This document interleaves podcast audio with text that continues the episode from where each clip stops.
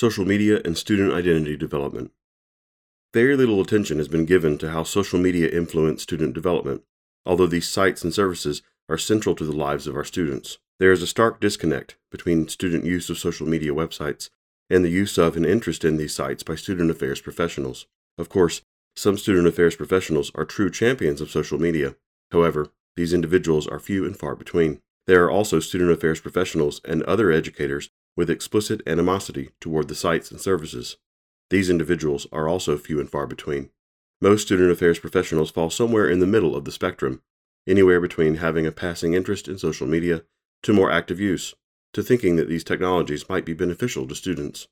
What is missing in this ecosystem are student affairs professionals who understand how student behaviors on social media are connected to students' overall development and how to put into practice strategies that help students along their developmental paths.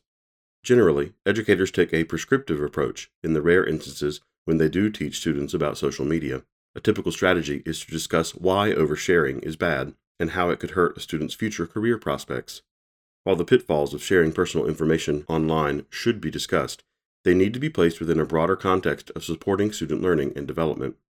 When student affairs professionals take such a cynical approach, they are viewing student technology use from an adult normative perspective, by which they define what is appropriate based on their own expectations and norms. These expectations are no doubt influenced by popular media portrayals of social media as detrimental to youth development. See Table 3.1. Perhaps an adult normative perspective is warranted at times and in certain situations. However, like other forms of education, there must be a balance.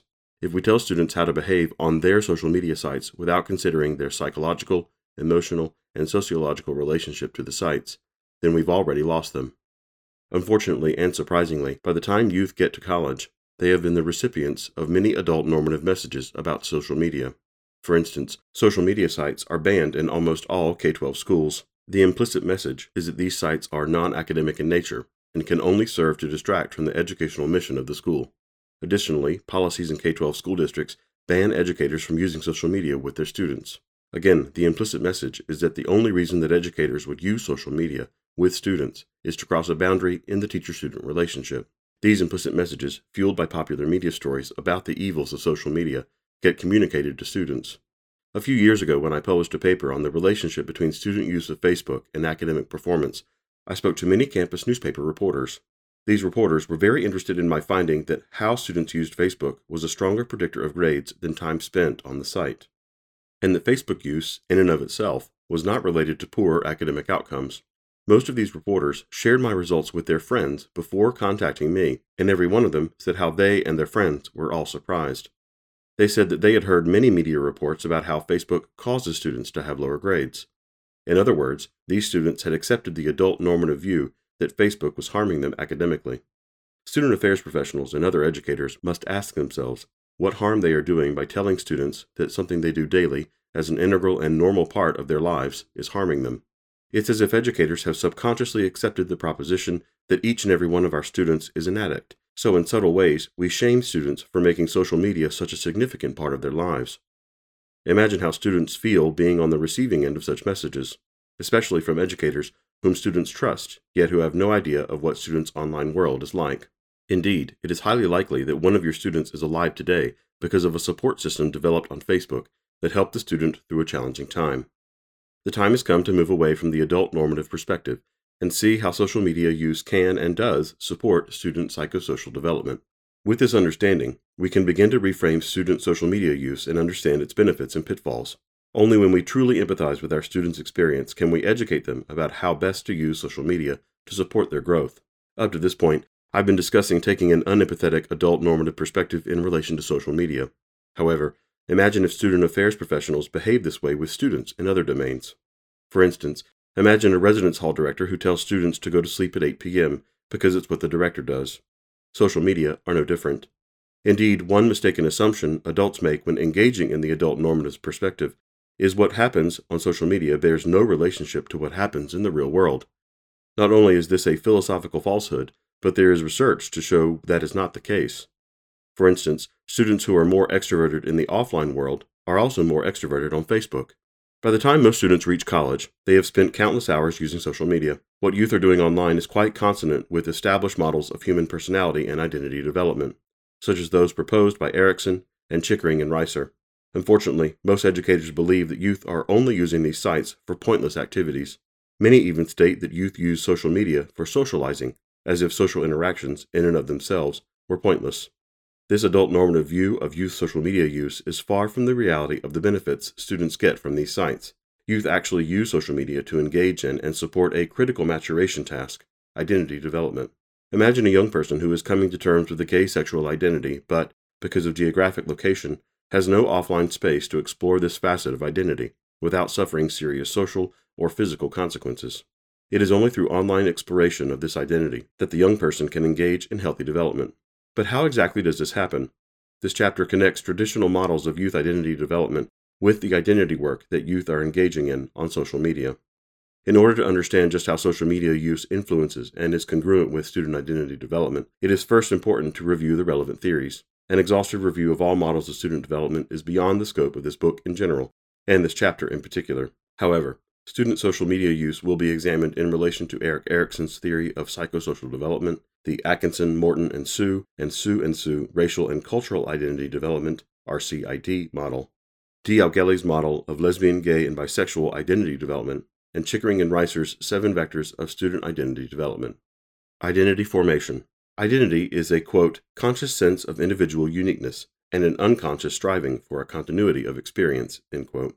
Erikson's theory of psychosocial development includes eight stages through which healthy individuals pass during their lives.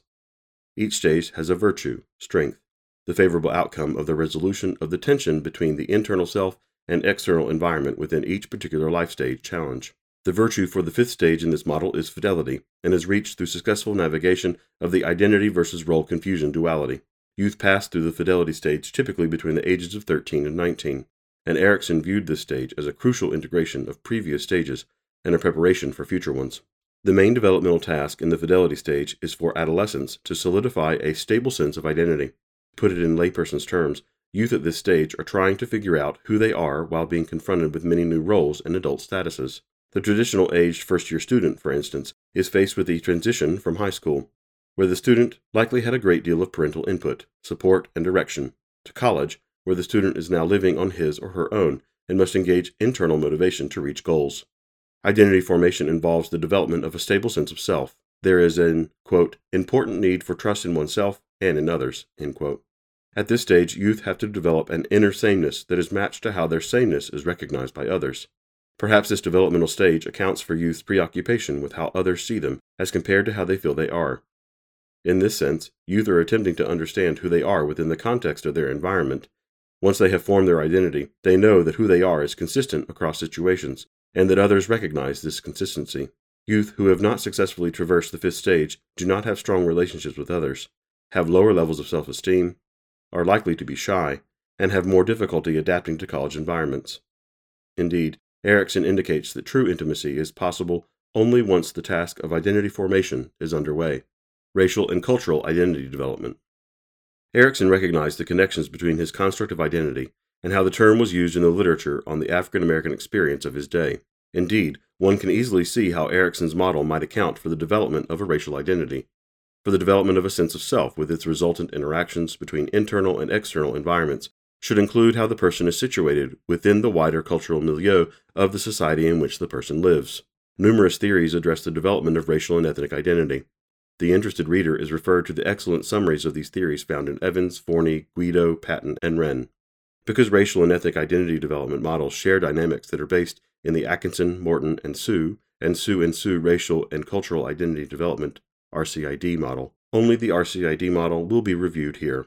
The Racial and Cultural Identity Development RCID model stages are as follows 1. Conformity. Individuals have a preference for and identify with white culture, often harboring negative attitudes toward themselves and other members of their minority group. 2. Dissonance. While denial is used a great deal in the conformity stage, it begins to break down in the dissonance stage. It is usually a gradual process, but an external event or challenges to the person's negative attitudes about their minority group may propel them to the next stage. 3. Resistance and immersion.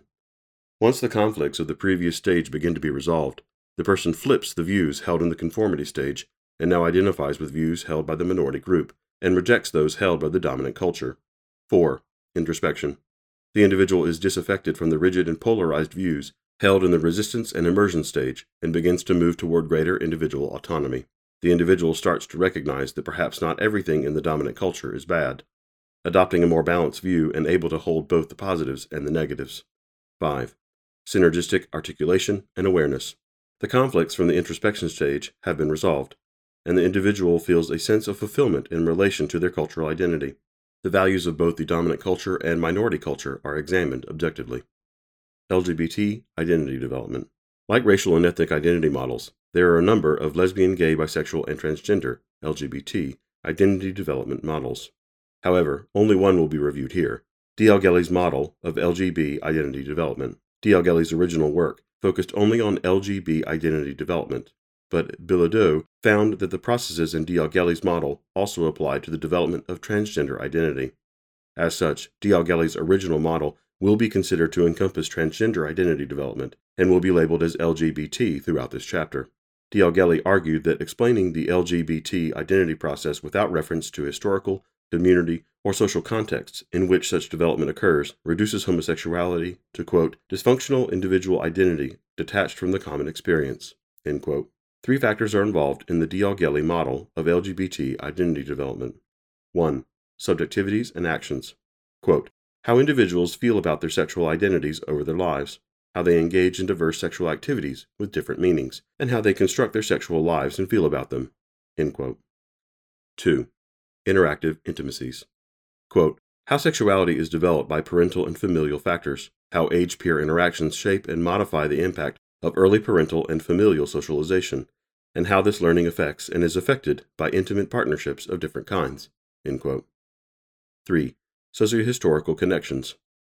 Quote, social norms and expectations of various geographic and subcultural communities, local and national social customs, policies, and laws, and major cultural and historical continuities and discontinuities. D'Augelli's model is a lifespan development model that emphasizes the fact that people grow and develop throughout their entire lives. The model notes the importance of plasticity, that human functioning is very responsive to environmental, physical, and biological factors, and inter-individual differences, or that each person's developmental path is different, and that there is a broad continuum of sexual feelings and experience. D'Augelli identified the following six processes that play a role in LGBT identity development. He noted that they are not stages such as those found in traditional identity development models, but are dynamic processes mediated by the sociopolitical and cultural contexts in which they occur. 1. Exiting heterosexual identity. This involves understanding that one's attractions are not heterosexual. It also involves telling others about one's identity, a process often referred to as coming out. 2. Developing a personal lesbian, gay, bisexual identity status. This involves developing, within the context of the lesbian, gay, bisexual community, one's own definition of what it means to be lesbian, gay, or bisexual. An essential facet of this process is working through internalized myths about non heterosexuality. 3. Developing a lesbian, gay, bisexual social identity. This is a lifelong process of building a network of friends who know and accept the individual's sexual identity and who can offer support. 4. Becoming a lesbian, gay, bisexual offspring. The major task of this process is coming out to one's parents. Often the relationship with parents is disrupted after disclosure of sexual orientation. Luckily, this is often a temporary state that reverts with input from the lesbian, gay, or bisexual person. 5. Developing a lesbian, gay, bisexual intimacy status. The relative invisibility of lesbian and gay couples in our society as compared with heterosexual couples, leads to uncertainty and ambiguity in the development of meaningful homosexual relationships. 6. Entering a lesbian, gay, bisexual community. This involves becoming politically and socially active. Some never do so because of the dangers inherent in being out in our society, or because they view their sexuality as a purely private matter. Student Identity Development. In 1969, author Chickering published Education and Identity, introducing his theory of student identity development. He later collaborated with Linda Reisser in 1993 to refine the theory. Chickering and Reisser's theory consists of seven vectors and is an incremental developmental model whereby a student progresses through discrete stages. The theory allows for the fact that entering a new vector may bring up issues from previous vectors that need to be resolved along with the new developmental tasks. Chickering and Reisser's seven vectors can be seen as breaking down Erikson's fifth stage into granular components as follows 1. Developing competence. There are three types of competences that develop in college intellectual, physical, and interpersonal. 2. Managing emotions. College students begin to recognize their emotions and develop intrapsychic strategies for coping with them. 3. Moving through autonomy toward interdependence. Students first learn to become self sufficient and to function without the input and direction of others, like parents. Then students realize that they cannot function independently of others and move toward interdependence. 4. Developing mature interpersonal relationships. This involves the capacity to tolerate and appreciate differences in others and to build the capacity for intimacy. This development makes one better able to engage in relationships based on interdependence and equality. 5. Establishing identity involves the development of a stable sense of self that includes being comfortable with one's body, sexual orientation, cultural heritage, self concept, self esteem, and personal stability. 6. Developing purpose. After clarifying who they are, students need to develop a sense of who they want to be. This includes the development of a career plan that takes into account personal interests and familial commitments. 7. Developing integrity. Closely related to the previous two vectors. On this vector, students humanize and personalize their values and develop congruence, matching their personal values with those of society, and engaging in socially responsible behavior. Online identity, real identity, pseudonymity, and anonymity. The identity development models reviewed thus far focus exclusively on identity development in the offline world, the expression of an interaction within a community that leads to changes and movement along a developmental path. However, the emergence of online social spaces has allowed youth to explore their identities in ways not previously possible. This section reviews the most global levels of expressed online identity, here referred to as online identification. Afterward, the concepts of online self presentation and the online disinhibition effect are discussed in relation to the development of a stable identity. Three levels of expressed online identification Identity can be expressed online at any of three levels. 1. True identity. This level of online identity is the most basic unit of self in the offline world, a person's true identity. A true identity online is expressed by creating a profile that includes the person's real name, real demographic information, and real pictures. 2. Pseudonymity. This level allows the user a level of anonymity with the ability to accrue a reputation. A user creates a fake name or a handle that is used to represent the user and his or her online contributions.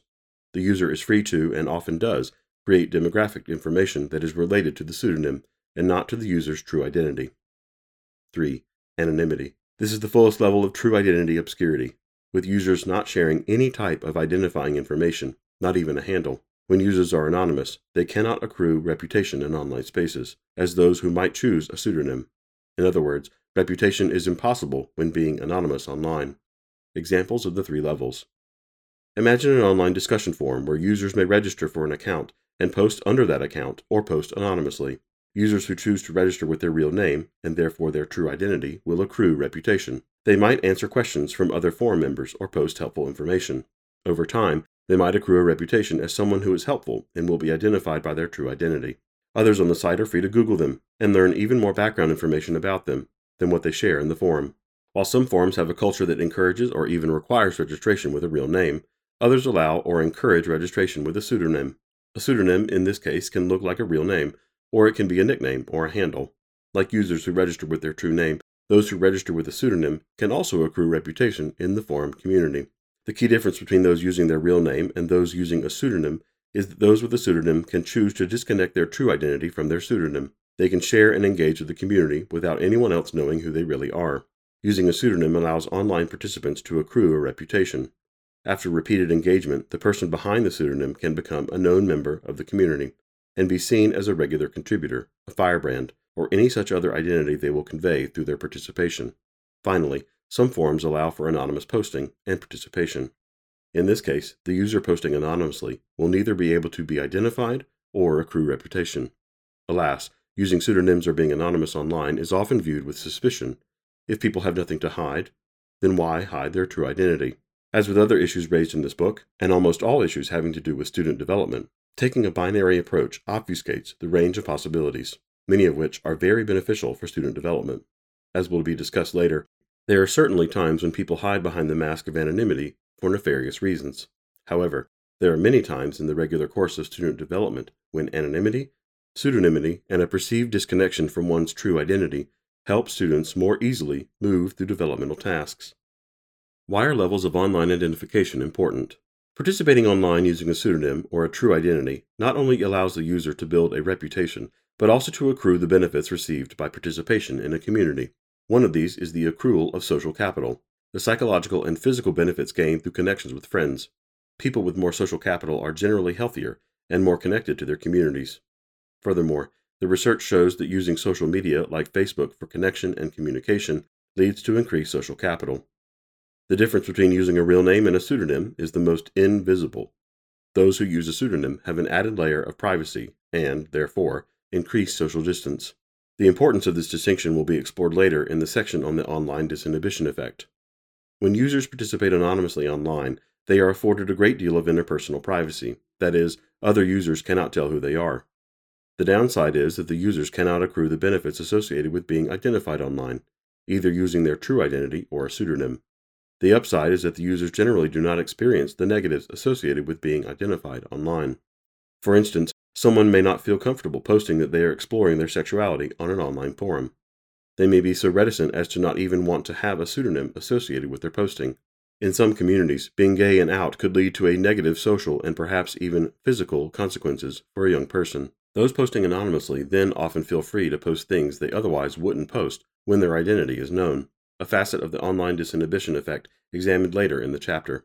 Mark Zuckerberg, CEO of Facebook, stated, quote, Having two identities for yourself is an example of a lack of integrity, end quote, exemplifying his belief that nothing good can come of being anonymous online. In an interview with Matt Ingram, Nancy Baym pointed out that Zuckerberg's view on identity, quote, indicates just how privileged Zuckerberg, as a wealthy, white, heterosexual male, really is. In other words, someone who has nothing to fear from being transparent about his life and no need to maintain two different identities. The different affordances of social media sites and services impose restrictions on or open up opportunities for levels of online identification. Facebook, for instance, during its early history, required that users sign up with their real names and a college or university email address. While individuals may sign up with any email address now, Facebook works to enforce their name policy, which requires everyone to provide their real names for personal accounts. Zuckerberg has long expounded his interest in having all users use their real names, as well as his interest in having users share as much as they can, a topic raised in Chapter 1. Facebook's Statement of Rights and Responsibilities states, quote, Facebook users provide their real names and information, and we need your help to keep it that way. End quote. Quote, you will not provide any false personal information on Facebook or create an account for anyone other than yourself without permission. End quote. In other words, you may not register a pseudonym on Facebook or participate anonymously. The opposing viewpoint is that anonymous participation online is essential, not just for individuals' identity development, but also for their basic democratic and human rights. In a report on free expression online, an independent expert to the United Nations Human Rights Council stated, quote, The right to privacy is essential for individuals to express themselves freely. Indeed, throughout history, people's willingness to engage in debate on controversial subjects in the public sphere has always been linked to possibilities for doing so anonymously. The report goes on to state that, quote, the Internet also presents new tools and mechanisms through which both state and private actors can monitor and collect information about individuals' communications and activities on the Internet. Such practices can constitute a violation of the Internet user's right to privacy, and by undermining people's confidence and security on the Internet, impede the free flow of information and ideas online. In his keynote speech at the South by Southwest Interactive Conference in 2011, Chris Moot Poole, the founder of 4chan, an image board popular for its B random board, declared that anonymity is authenticity and described how being anonymous online helps people take more risks with their creativity because, quote, the cost of failure is really high when you are contributing as yourself, end quote. Diametrically opposed to Mark Zuckerberg's ideas about anonymity, Poole's site 4chan embraced, celebrated, and supported anonymous contributions. Users of 4chan have been responsible for many of the early and significant internet memes such as lolcats and Rick Rolling, as well as the Hacking of Time's World Most Influential Person poll to declare Moot the winner. Also notable is that 4chan is recognized as the birthplace of Anonymous, the decentralized collection of online activists that has become famous for efforts to bring awareness of and foment resistance to corrupt government and foment resistance to corrupt governmental and corporate entities. Poole cites the success of many of the memes created anonymously on 4chan as evidence that anonymity fuels creativity and experimentation. Critics argue that allowing users to participate anonymously allows them to more easily lie, deceive, and express themselves in ways that are hurtful to others. However, research has found that the opposite is true. When people communicate anonymously online, they are more likely to reveal intimate details about themselves and self disclose more. Online anonymity is a powerful force for democratic freedoms, interpersonal growth, and creative expression. Therefore, it is vital for student affairs professionals to support online outlets for expression that allow youth to be anonymous or pseudonymous. It is helpful for us to take a more balanced approach when viewing the merits of online anonymity and not to subscribe to Zuckerberg's ideas about online identity. These ideas reflect not just his personal beliefs, but also his company's interest in having users share as much as possible in order to mine their data for advertising purposes. Supporting students' ability to be anonymous and pseudonymous online allows them the freedom and creativity to explore who they are in relatively safe and allows them to engage in the experimental identity play that may not occur effectively, if at all, when the cost of failure is really high, while students are projecting new facets of a developing identity. This freedom is especially important for youth from minority, racial, and ethnic backgrounds, those who are developing an LGBT identity, and those who are from other disenfranchised groups. Online self presentation. Self presentation is the conscious or unconscious process by which people try to influence the perception of their image, typically through social interactions. Self presentation is a natural process that occurs in the offline world. People have a perceived image of themselves, and they expend psychological energy in trying to ensure that others see them the same way. So, if people believe they are generous, for example, they will act outwardly in generous ways. They may also highlight the ways in which they are generous so that others make the same evaluation of them. Self presentation occurs through conscious processes such as selectively sharing self relevant information. This process is analogous to what happens online. People do not share all aspects of their personality with the public. Details that they find distasteful, rude, or embarrassing never make it into the public sphere. Self presentation also occurs through unconscious processes, as when people aren't aware of psychological dynamics they bring to interpersonal interactions. In this case, there is no outward declaration of these intrapsychic phenomena because people themselves are not aware of these phenomena. Indeed, this is one of the focus areas of psychodynamic psychotherapy, addressing the subconscious drivers of behavior that lead to negative social, career, and interpersonal outcomes. Through self presentation, either conscious or unconscious, humans portray a desired image of themselves by controlling social interactions. Online platforms allow for different degrees of self presentation and impression management. For instance, an online video chat platform allows for transmission of facial features and nonverbal facial expressions, as well as a voice tone, accent, and volume. In contrast, a text based forum may allow the user only one small static profile picture, which, depending on the culture and mores of the forum, may not actually be an image of the user, and would communicate limited information about the person's identity. A social networking site like Facebook allows users to post multiple pictures, videos, and nuanced information about themselves in the form of not only background information, but also the content users share and their comments on the content of others. Self presentation then allows youth to construct their identity by outwardly expressing the traits they find more desirable while suppressing those they find distasteful. Note that a given individual can only do so to a certain extent, often limited by a person's psychological functioning. The online space is a perfect place for youth to then explore these identities and to receive feedback in measurable ways. Imagine that a student is navigating the process of exiting heterosexual identity. The student may test this new identity online, either by posting relevant articles on Facebook under their true identity by assuming a pseudonym and adopting a different identity and posting as someone who has already come out, or by anonymously discussing concerns about the coming out process. In all of these ways, the student can garner support for the challenging intrapsychic and social processes he or she is dealing with. The online disinhibition effect. The online disinhibition effect occurs because people feel more comfortable saying something online than they would in a comparable offline or face to face situation. This effect is in part caused by the fact that there is much greater social distance online than there is in person. Online, there is a barrier between the communicator and the recipients, that barrier being the computer. It is certainly much easier to express a sentiment that would elicit a strong reaction when you do not see that reaction. Imagine how many times you would have loved to say exactly what was on your mind during a professional meeting, but didn't for apprehension of what the reactions might be. Now imagine if there was no fear of consequences from your statement. Would you have been more likely to share it? That can certainly be the case in online communications. Almost exclusively, the online disinhibition effect is thought of as a negative process, one used by individuals who are interested in provoking, shaming, or generally bullying others. Indeed, plenty of media reports express how online disinhibition leads only to negative consequences. While media coverage of online disinhibition can often be exaggerated and focus solely on negative aspects, there are certainly plenty of real examples of individuals being bullied or harassed because the perpetrator felt comfortable behind the perceived wall of anonymity afforded through online communications. For instance, Amanda Todd, a 15 year old from Vancouver, British Columbia, committed suicide after being bullied and harassed online. A month before she died, she posted a YouTube video that clearly expressed her torment. Amanda's story is reflective of the U.S. teen experience, with 11% reporting with 11% reporting being the victims of bullying. A 2011 Pew Internet Project survey found that 88% of social media using teens have witnessed others being cruel or mean on social media. What has been missing in the national dialogue about online disinhibition is the need for a more balanced approach to understanding the phenomenon and its effects. My research, for instance, has shown positive effects of online disinhibition. For example, students who are allowed to participate in ongoing class discussions on Twitter are more likely to engage on the platform and share sensitive issues and reactions that they wouldn't share in class. Interestingly enough, this effect carries over to the physical classroom, with students participating in more substantial ways in classroom discussions. In this way, online disinhibition helps students feel that they can share their true feelings about an issue, and then helps them develop the ability to more freely share those feelings in front of others in class, helping students, especially new college students, be more comfortable engaging in class discussions leads to improved academic outcomes.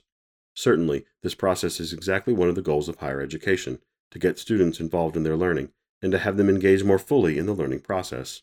Often, professors are frustrated by the lack of participation in their courses. Using an online system intended to engender engagement and communication and engage online disinhibition allows students to feel more free to participate. It is therefore useful to understand the online disinhibition effect as a process that can result in both positive and negative outcomes. As student affairs professionals, we can take advantage of the online disinhibition effect in order to more fully support our students. Take the example of students who might be struggling with issues of coming out. Such students may not have had much support in their family or previous school. Now in college, they are feeling a little more comfortable because they are in a community that more openly embraces LGBT youth. The internet is a relatively safe place for LGBT youth to seek information and connections in order to combat the marginalization they experience in their daily lives. While LGBT youth might be comfortable exploring their LGBT identity online, they might not yet feel comfortable joining the campus LGBT group or asking questions at group meetings. Indeed, LGBT youth may hesitate even to be associated with such a group, given their level of LGBT identity development and the marginalization they have already experienced. Such students benefit from joining online forums or spaces where they can share, receive information, and ask questions. There are many LGBT online forums that encourage users to adopt a pseudonym for this very reason, so that the users can feel freer to express themselves. How does online disinhibition relate to levels of identification?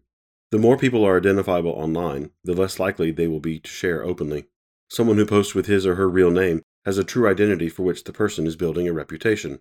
Because the person is using his or her true identity, it is less likely that the person will take risks with what he or she posts online and engage in identity exploration. People may be concerned about the potential career and educational consequences of what they post, for instance, not getting a job because of what a potential employer finds out about them online. Many educators are often surprised to find out that college students are indeed concerned with online reputation and take active steps to manage that reputation. Even before they get to college, some students are aware that they must present themselves in a certain way online in order to have the best possible college and career opportunities. Some students even go so far as to create idealized profiles, fake Facebook profiles, that portray them in a way that they think adults want students to be, instead of showing their true identity. Social media, identification, disinhibition, and identity development. College students are in the process of developing an identity, a stable sense of self that is both internally consistent and externally validated. Participating in social media allows students to test out or try on different facets of their identity through their online self presentation. Because of online disinhibition, social media give youth the impression that these sites and services are safer places to understand who one is in the context of a social environment. Youth can receive almost instant feedback about how they are presenting themselves and make just as instant adjustments. Social media help youth move toward consistency in their identity across situations and help them express this consistency publicly and have it recognized by others. Over time, young people begin to settle into a stable sense of online identity expression, as evidenced by the consistency of what they post, how they behave, and their reactions toward others. There are three main affordances of doing such identity work online. First, youth are able to have more experiences to test or try on. They're developing identities than they can in offline interactions, which happen with less frequency.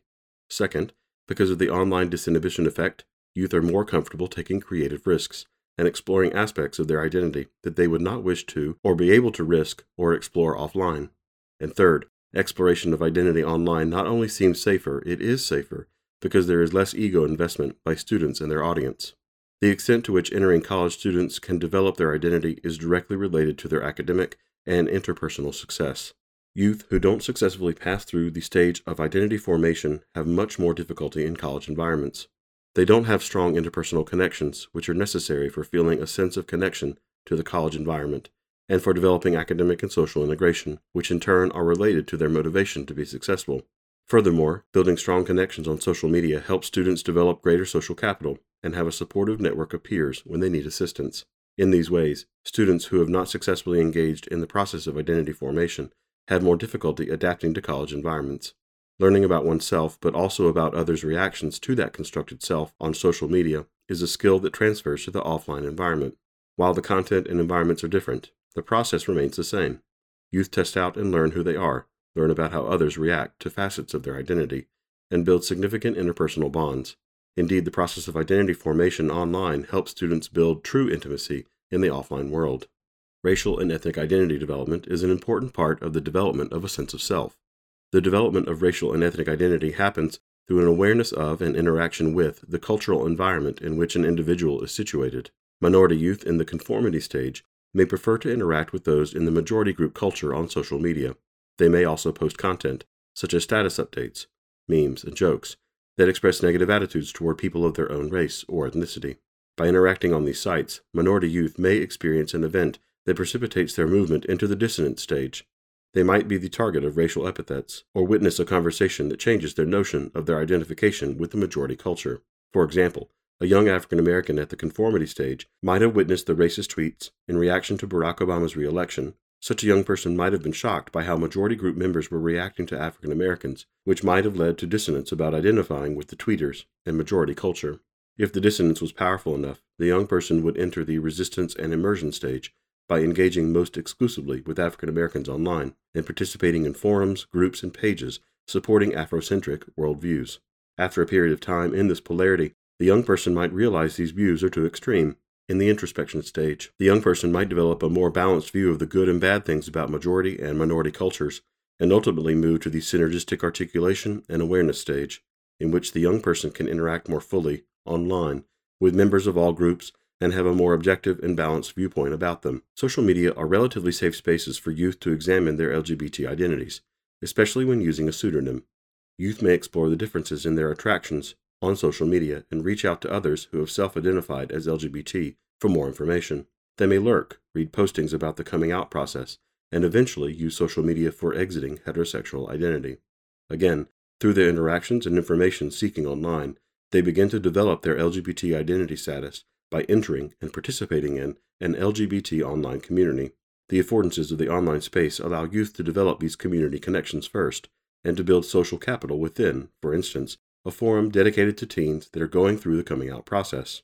Through these affordances, youth can build a community in relative privacy and explore healthy ways of coming out and engaging in LGBT identity. Before social media, it was very difficult, if not impossible, to join an LGBT community and still maintain a sense of anonymity. However, with social media and the ability to participate online via pseudonyms, as well as the inclination to share more because of the online disinhibition effect, youth are more likely to form connections that can help guide them through a difficult transition time. This holds especially true for youth from families and communities that discriminate against those from LGBT backgrounds. In this sense, the online space is a safe environment for the often private identity work that comes along with being LGBT. Examining identity development through the lens of Chickering and Reisser's vectors, we see that the online space can be a very healthy and productive medium by which to support student development through these stages students develop interpersonal competence, in part through the act of interacting with their peers online. Facebook is as important a social space for college students as is the student union, and perhaps even more important than the student union, for more students use Facebook every day than pass through the doors of the student union. Well before their first day of college, students have started the process of managing emotions by testing out their emotional communication online. In subtle and not so subtle ways, they are able to express their frustrations, concerns, and elations online on sites like Facebook.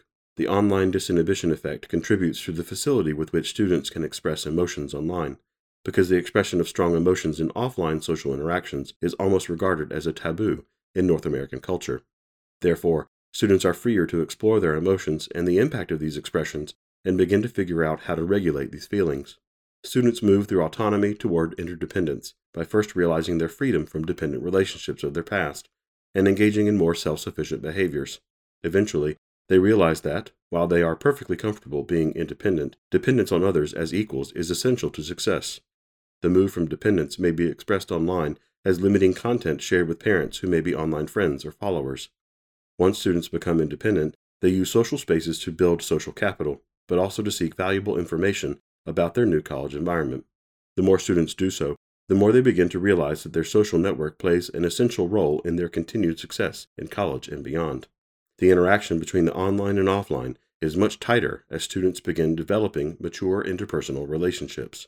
On Facebook, students begin to realize individual differences in their peer group and begin to see an appreciation for these differences.